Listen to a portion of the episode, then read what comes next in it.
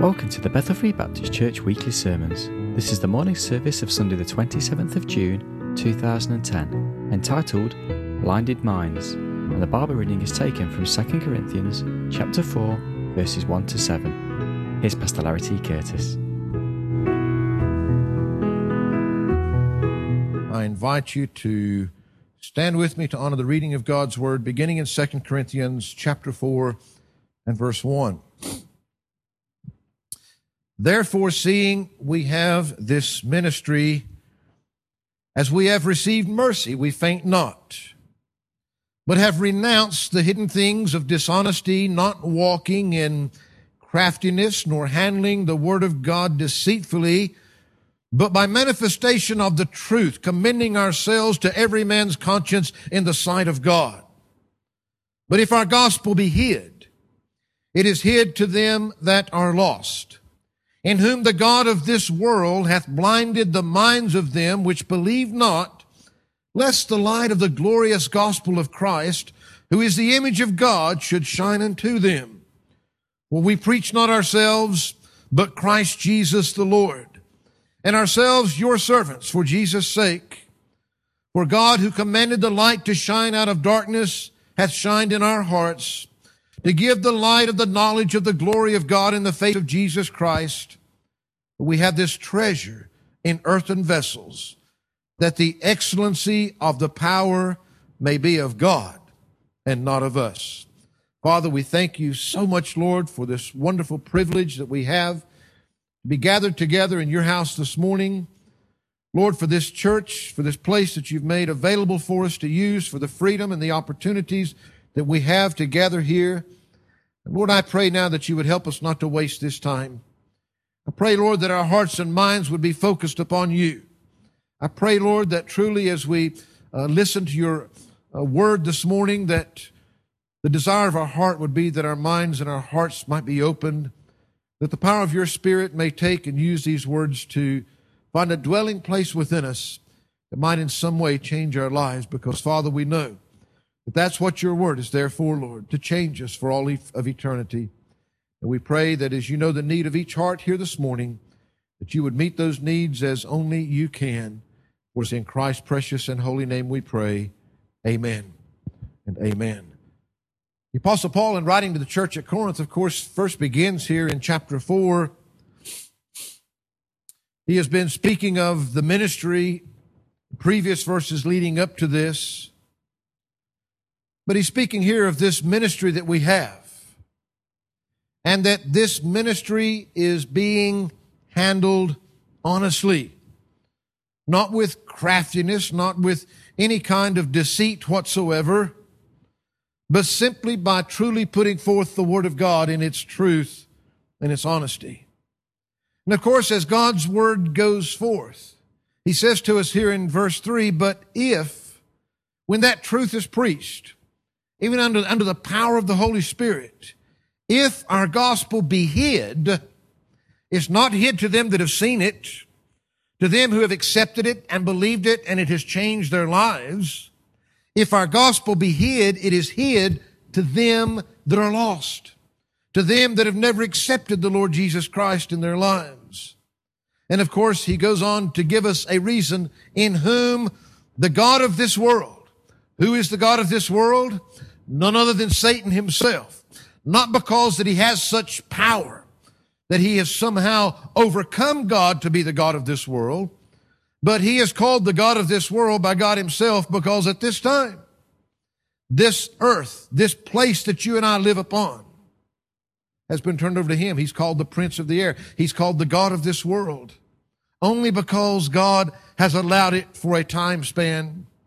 The God of this world hath blinded the minds of them which believe not, lest or unless the light of the glorious gospel of Christ, who is the image of God, should shine into them. She says, we're, we have this ministry. And we're not trying to con people. We're not trying to deceive people in any way. We're putting forth the word of God in all honesty and truth. But if that gospel is not seen, if it is hidden from anyone, It is them that are lost because the God of this world is blinding their minds. Uh, because if that light of the gospel were to get through, then of course Satan would lose total control of them. They would come to see the glorious gospel for all that it's worth. And I wonder, I'm sure that how many of you have ever taken a driving test to get your driver's license? You haven't, you've missed a lot of fun. You should do it sometime. But part of the, of course, the, the theory in being able to learn to or be allowed to drive on the roads of this land and most lands of the world, one thing that you have to learn is this little thing called road signs. You know, what do all those signs mean that as you drive down the road, they give you information about what to do and what not to do? And of course, there's a certain amount of those signs uh, which are known as warning signs or danger signs. They're a specific type of sign and they're there for a reason to warn you that there's some kind of danger. Either if you go somewhere that you're not supposed to go or you go somewhere that you can go, but you don't stay within the limits, whether it be the uh, the speed limits or uh, distances from the uh, from the edges that might fall off or whatever. They're there to give you warnings that danger could be there. You know, some people pay absolute. They've, they've had to learn what they mean in order to get their license but then they drive and they absolutely pay no attention to them. Have, have you ever heard the saying, you know, they blind as a bat or something? we know they've got eyes to see, but even though their eyes are looking, they seem not to be seeing something. People can do some amazing things sometimes. I actually honestly read a story one time of the man that literally was, was driving down the road and he was driving across and, and of course the road ran out and they were supposed to detour, but he went straight on and there was all kinds of huge warning signs that this bridge was not finished.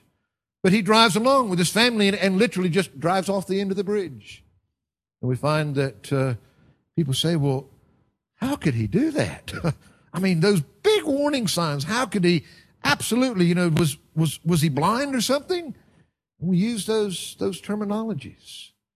And of course, most of us could give illustrations.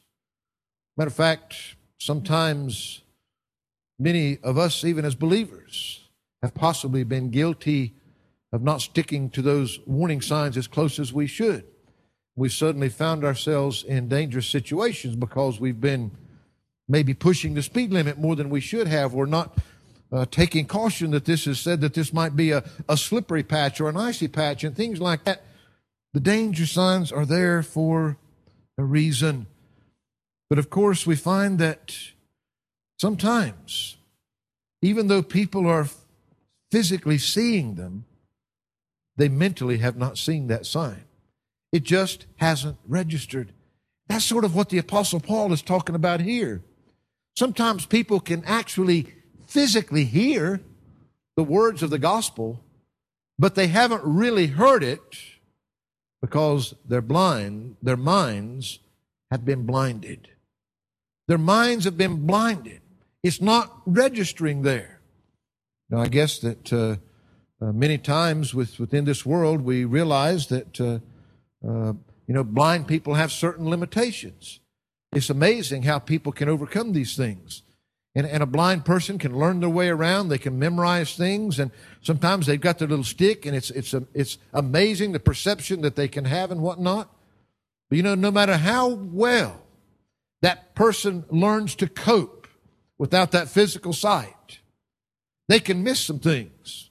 They might know that path perfectly, but they may not know that suddenly there's some kind of roadworks that's taking place on that footpath in a warning sign has been placed up there to warn them, we find that even though the sign is there, they simply can't see it. The Bible's saying to us here, Paul says, you know, we're we're not trying to deceive people. We're not trying to, to in any way con anyone into anything. We're honestly putting forth the word of God in its truth. But the gospel is still hid to some. How is it? How is it that a person can sit and they can hear the gospel being preached in truth, sincerity, in power, and yet, even after hearing it, They simply do not get it. They're simply still willing. Even though that the danger has been put before them, they would choose to continue to go. Well, you know, sometimes it just absolutely mystifies me. And particularly in those cases when, when it's been clearly obvious. There have been many people over the years that I've had the privilege, either whether it's preaching from the pulpit or dealing with on a one on one basis, that have come and it's been clear that the Holy Spirit was gripping their hearts, that conviction was there, that they'd come to understand that they were lost, that they'd come to understand that they needed the Lord Jesus Christ, and yet they just wouldn't do it. Have you ever had somebody that you've cared about, that you've either got along and, and got them under a gospel message, or you, you've sat there and you witnessed to them themselves, and they just won't respond? Sometimes you just want to take a hold of them and, and shake them, you know, and give them a good shake if it would do any good. Say, what's wrong? Can't you hear? Can't you see the danger that's before you? You don't accept Jesus Christ.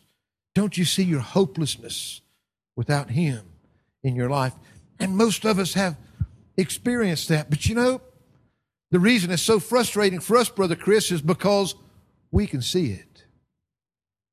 Our eyes, our hearts, our minds have been opened to the glorious light of the gospel, of the Lord Jesus Christ Himself. We can see it clearly. What I want to say to you here this morning, you see, everybody here this morning Either your eyes have been opened or you've been blinded to the gospel of the Lord Jesus Christ. Now, the God of this world, Satan, I can assure you, he wants to blind your mind.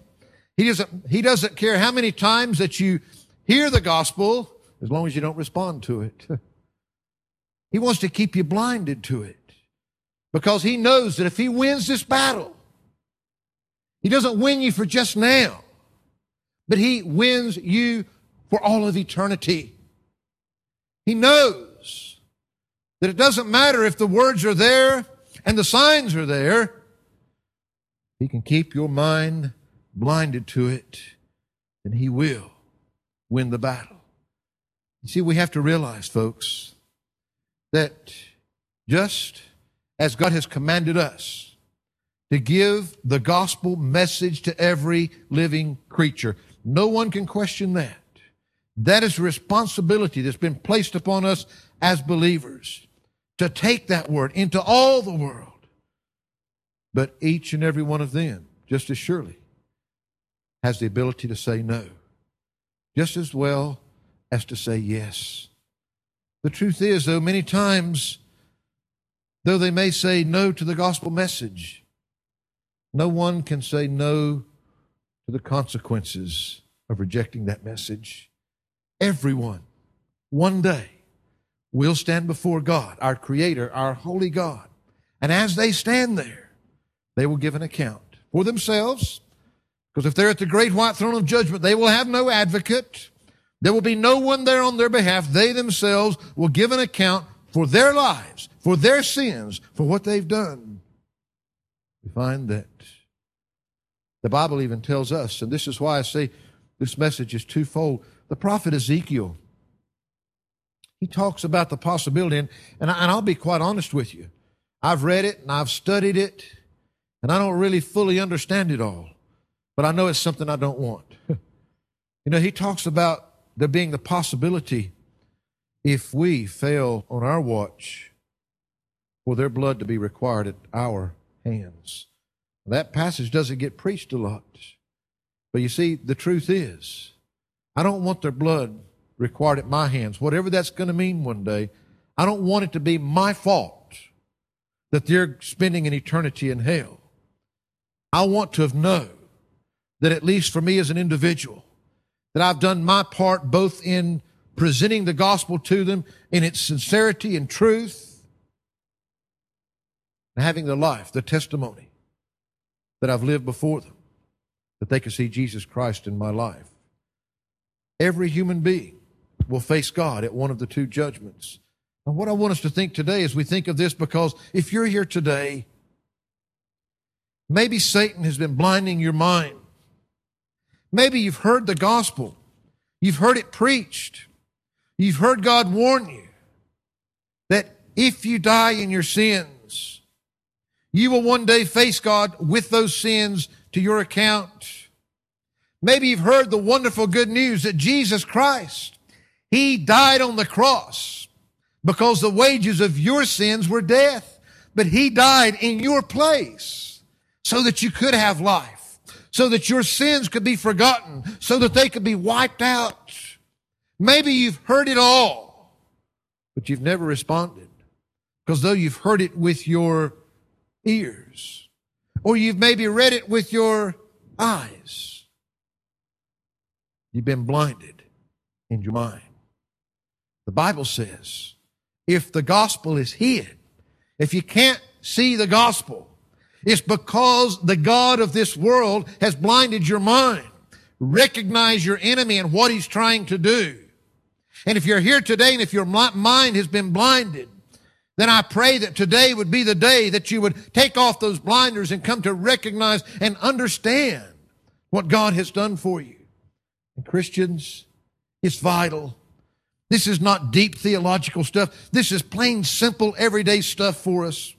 We need to be sharing the gospel with our lives and with our words with everybody that we're in contact with day in and day out. They need to see Jesus Christ in their life. I don't care what other business you have with them. I don't care how important you are to their life.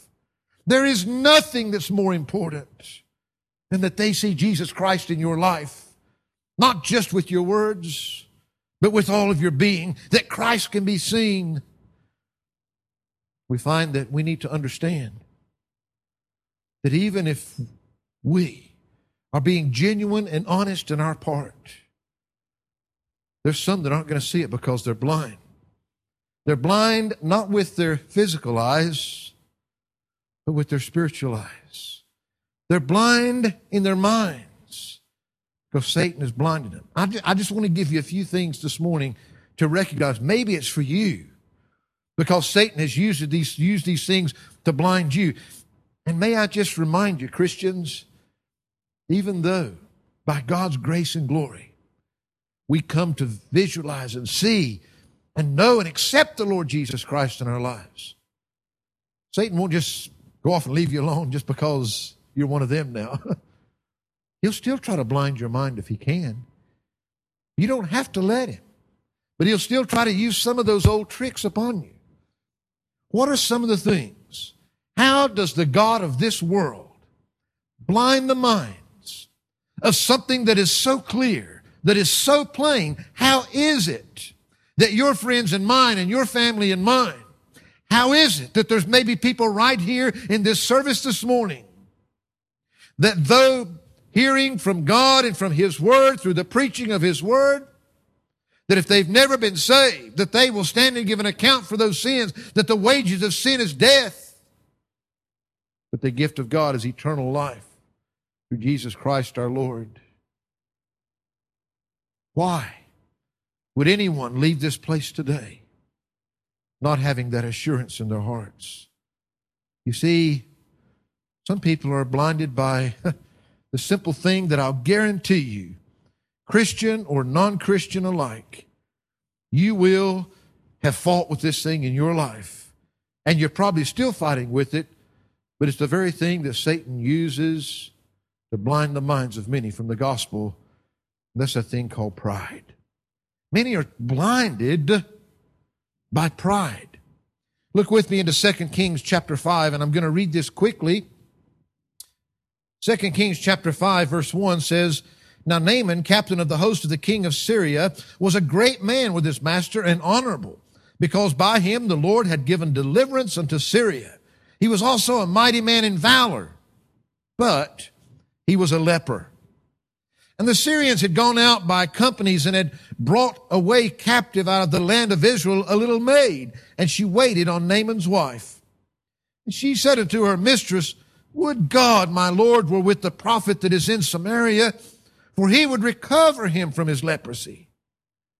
One went in and told his Lord, saying, Thus and thus, and said the maid that is of the land of Israel, the king of Syria said, Go to, go, and I will send a letter unto the king of Israel. And he departed and took with him ten talents of silver and six thousand pieces of gold and ten changes of raiment. He brought the letter to the king of Israel, saying, Now, when this letter is coming to thee, behold, I have therewith sent Naaman, my servant, to thee, that thou mayest recover him of his leprosy. Came to pass, when the king of Israel had read the letter, that he rent his clothes and said, Am I God to kill and to make alive, that this man doth sin unto me to recover a man of his leprosy? Wherefore consider, I pray you, see how he seeketh a quarrel against me. And it was so, when Elisha, the man of God, had heard that the king of Israel had rent his clothes, that he sent to the king, saying, Wherefore hast thou rent thy clothes? Let him come now to me, and he shall know that there is a prophet in Israel. So Naaman came with his horses and with his chariot, stood at the door of the house of Elisha, and Elisha sent a messenger unto him, saying, Go and wash in Jordan seven times, and thy flesh shall come again to thee, and thou shalt be clean. Naaman was wroth, went away, said, Behold, I thought he will surely come out to me and stand and call on the name of the Lord his God and strike his hand over the place and recover the leper? Are not Abana and Pharpar rivers of Damascus better than all the waters of Israel? May I not wash in them and be clean? So he turned and went away in a rage. And the servants came near and spake unto him and said, My father, if the prophet had bid thee to do some great thing, wouldst thou not have done it? How much rather then, when he saith to thee, Wash and be clean? Then went he down and dipped himself seven times in Jordan, according to the saying of the man of God, and his flesh came again like unto the flesh of a little child he was clean. You see, Naaman, his pride almost destroyed him. I mean, you know, what? These rivers in, in Israel, then, you know, the rivers in Damascus are just as clean as them. Surely, surely, you know, if, if that would work, then this would work even better. We find that that wasn't the point. Elisha had, by the message of God, said, You wash in this river and you do it this many times. Naaman was trying to reason it all out.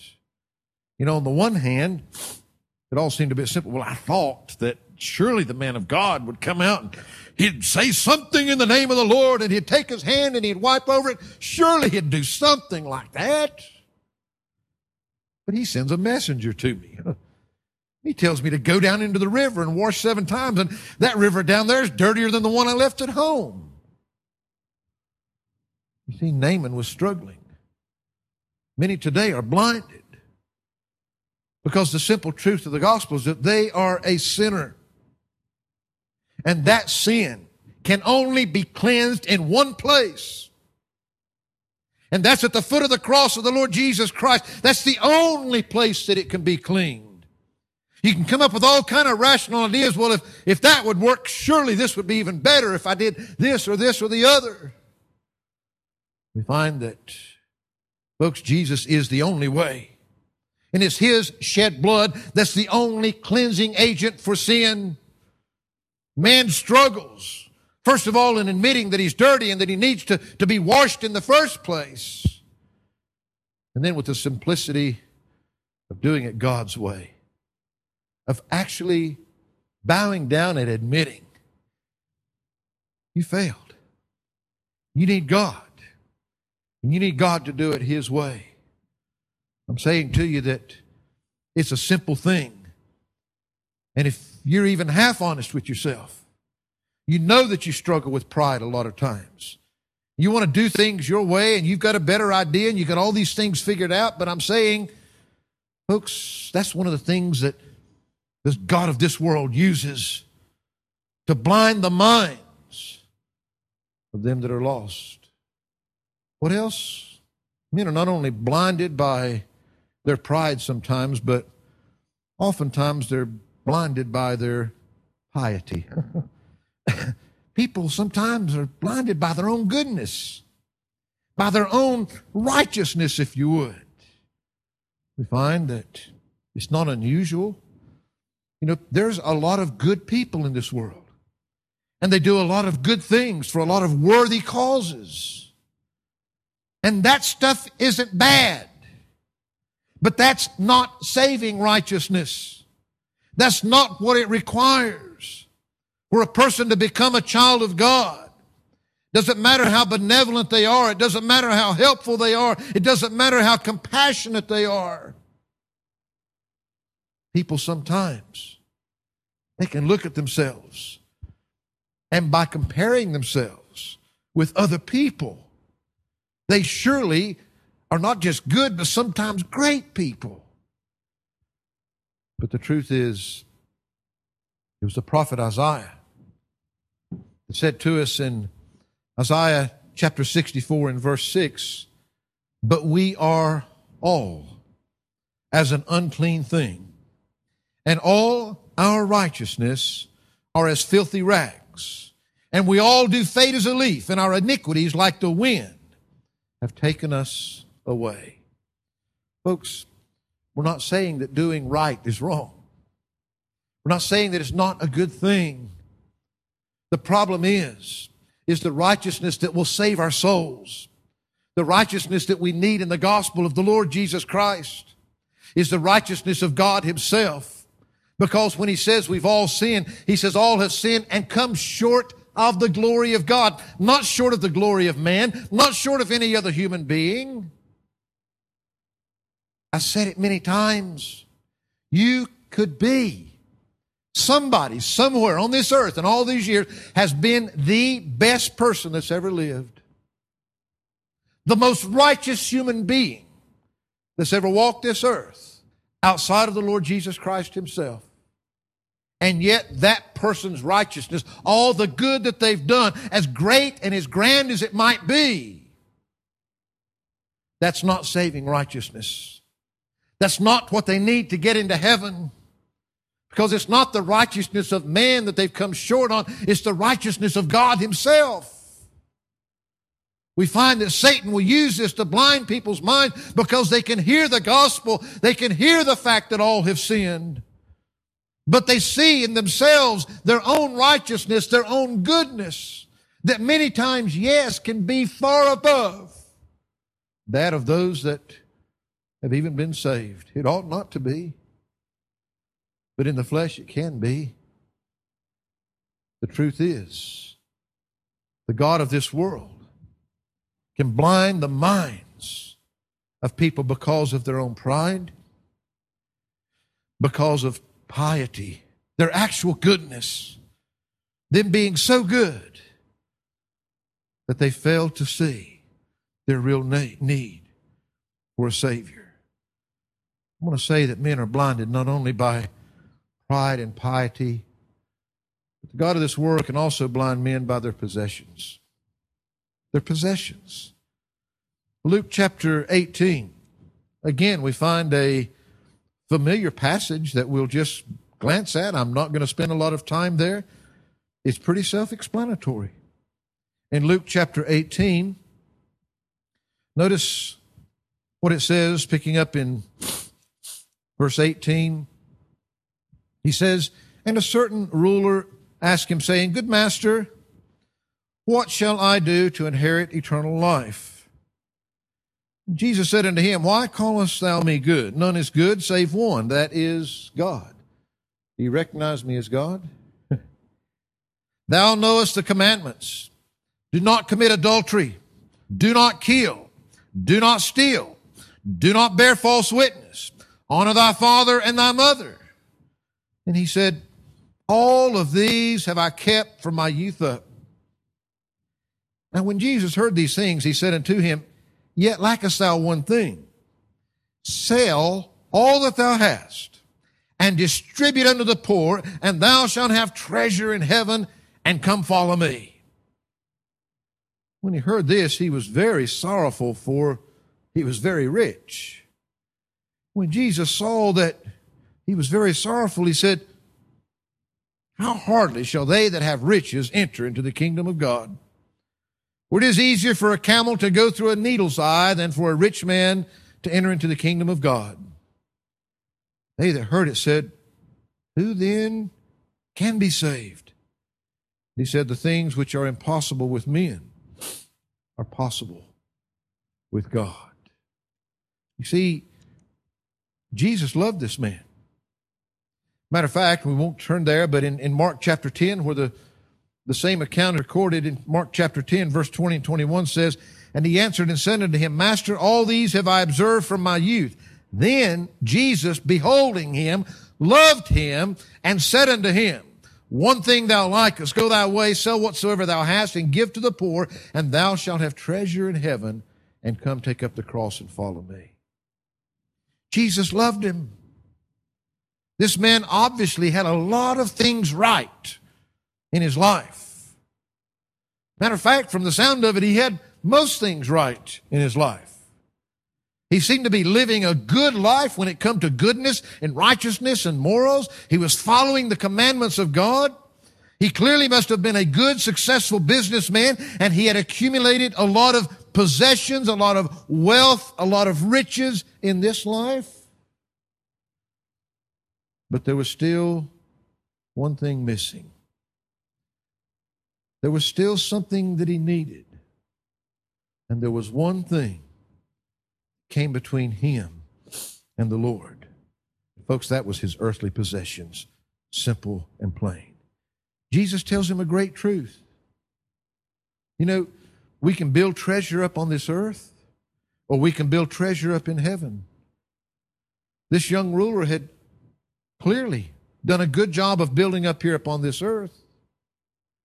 You know, there are a lot of people down here that may not be very wealthy in man's eyes, but oh, they're building up their eternal treasures. This life, I don't care how many years we're blessed with, it's pretty short. When you start getting my age, you realize just how quick it's going by. it's pretty short. But if we're not careful, we can spend all of our efforts focused upon worldly possessions. You know, folks, we don't have to be poor, but what Jesus has shown them here that it's, you know, it's, it's easier for a camel to go through the eye of a needle than for a rich man to get into heaven. Why? Because the God of this world will use those possessions to blind the mind. Did he not see his need for the Lord Jesus Christ? The God of this world. People's minds are blinded they're blinded by one other thing that I want to give you this morning. And I guess this one is sometimes one that people struggle with the most from the old life to the new. People are blinded by pride, by piety, by possessions. But people are blinded simply by pleasure. pleasure. Worldliness. We find that in 2 Timothy chapter 4, verse 10, the apostle Paul said, For Demas hath forsaken me. Why? Having loved this present world and is departed unto Thessalonica. Demas has forsaken me. The word here literally means he's just completely abandoned me. He's deserted me. He's utterly forsaken me. Why? Having loved this present world. Now, we don't know. Could be that Demas never really got over his love for the world when he came and made his profession. We've certainly seen that in people's lives. Come and say, Oh, yes, I want to follow the Lord Jesus Christ, and they maybe even head out on that path. They've never cut their strings with the world their lives to the world, those things that they've enjoyed in the flesh, have still got a hold on them. they still like, enjoy, love a lot of those things. And yet, you know, the Bible tells us in Matthew chapter 6, verse 24, no man can serve two masters. Or either he will hate the one and love the other, or else he will hold to the one and despise the other. You cannot serve God and mammon. You can't serve God and your possessions and your wealth and the, this world. You've got to make a choice. Of course, again, like most of these, this can be a problem for saved people and unsaved people. But we're primarily trying to focus here this morning on why. That people's minds can be blinded to the glorious gospel of the Lord Jesus Christ. The world has always been one of the greatest temptations. And even once a person becomes a Christian, it's one of the things that's one of the great temptations that Satan will keep putting before people and putting before people. Look what you're missing out on over here. Look at all this fun you could be having here. Look what you could be doing over there. Paul said, Demas hath forsaken me, having loved this present world. Must have been hard for Paul to write that.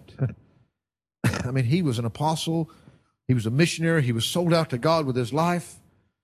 It'd been a lot easier to say, Demas is not able to go with me anymore because he's sick and he's under the weather and he's got to rest and he's this, that, or the other. But to say he's turned his back on me, he's forsaken me and God. Why? Because he loved the world too much. That must have been hard for him to write. Must have been hard for him because we know in reading the, the, the Apostle Paul's life we know that he wasn't one for compromise. And if he wasn't one for compromise himself, it certainly wouldn't have been easy for him to understand compromise in others around him. How could he do such a thing? Because his mind had been blinded. Even though he was a worker, he was working with the Apostle Paul, he was involved in the ministry. And yet he had forsaken it all. Why? Because of the pleasures of this world. Folks, we can't kid ourselves. This world can show your flesh some pleasure in lots of different ways. But it's temporary and it's an awfully high price to pay. I'm saying you can know something that far exceeds the pleasures of this flesh by having a peace and an inner joy and that within. We need to stay away from the sins of this world. We need to distance ourselves from them. They ought not to have a part in our lives. We ought to be able to say with the apostle Paul in 2 Timothy chapter 4 verses 6 to 8, for I am now ready to be offered and the time of my departure is at hand. I have fought a good fight. I have finished my course. I have kept the faith. Henceforth there is laid up for me a crown of righteousness, which the Lord the righteous judge shall give me at that day, and not to me only, but unto all them also that love his appearing. You see, the problem is, too many, it's more important when they go to leave this world that they can leave a will, leaving behind worldly possessions, leaving behind things that will bring pleasure in this world rather than leaving this world knowing that we've done what God had for us to do, that we finished what He's given to us, that our treasures are awaiting in glory, where they will not go away, where no thief can get them, where they'll never corrupt whatsoever. In closing, I'd like to read the words of John Gill concerning this passage. He says, The words, for I am now ready to be offered or poured out as a libation or a drink offering, or as the blood was poured out at the bottom of the altar, which is expressive of martyrdom and most likely was used because the apostle knew what death he was going to die, for which he was ready. He was ready. And this sacrifice of himself was not to atone for sin, his own or anyone else's. Christ's death was the only sacrifice for sin, and that is a complete one. and needs no other to be added to it. But this was in the cause of Christ and for the confirmation of the gospel and the faith of the saints in it. And this was an offering acceptable unto God, in whose sight the death of his saints is precious. Precious in the sight of the Lord is the death of his saints when one of the saints come home. He or she is coming as a result of Christ's purchase on the cross. When you look at it from God's standpoint, it puts you on shouting ground to think of the creator of the universe loves us so much that he would send his son to buy us out of the slavery of sin and set us free to be with him forever. He wants our fellowship, and when we die, we come into his presence to fellowship with him forever. Paul said, The time of my departure is at hand.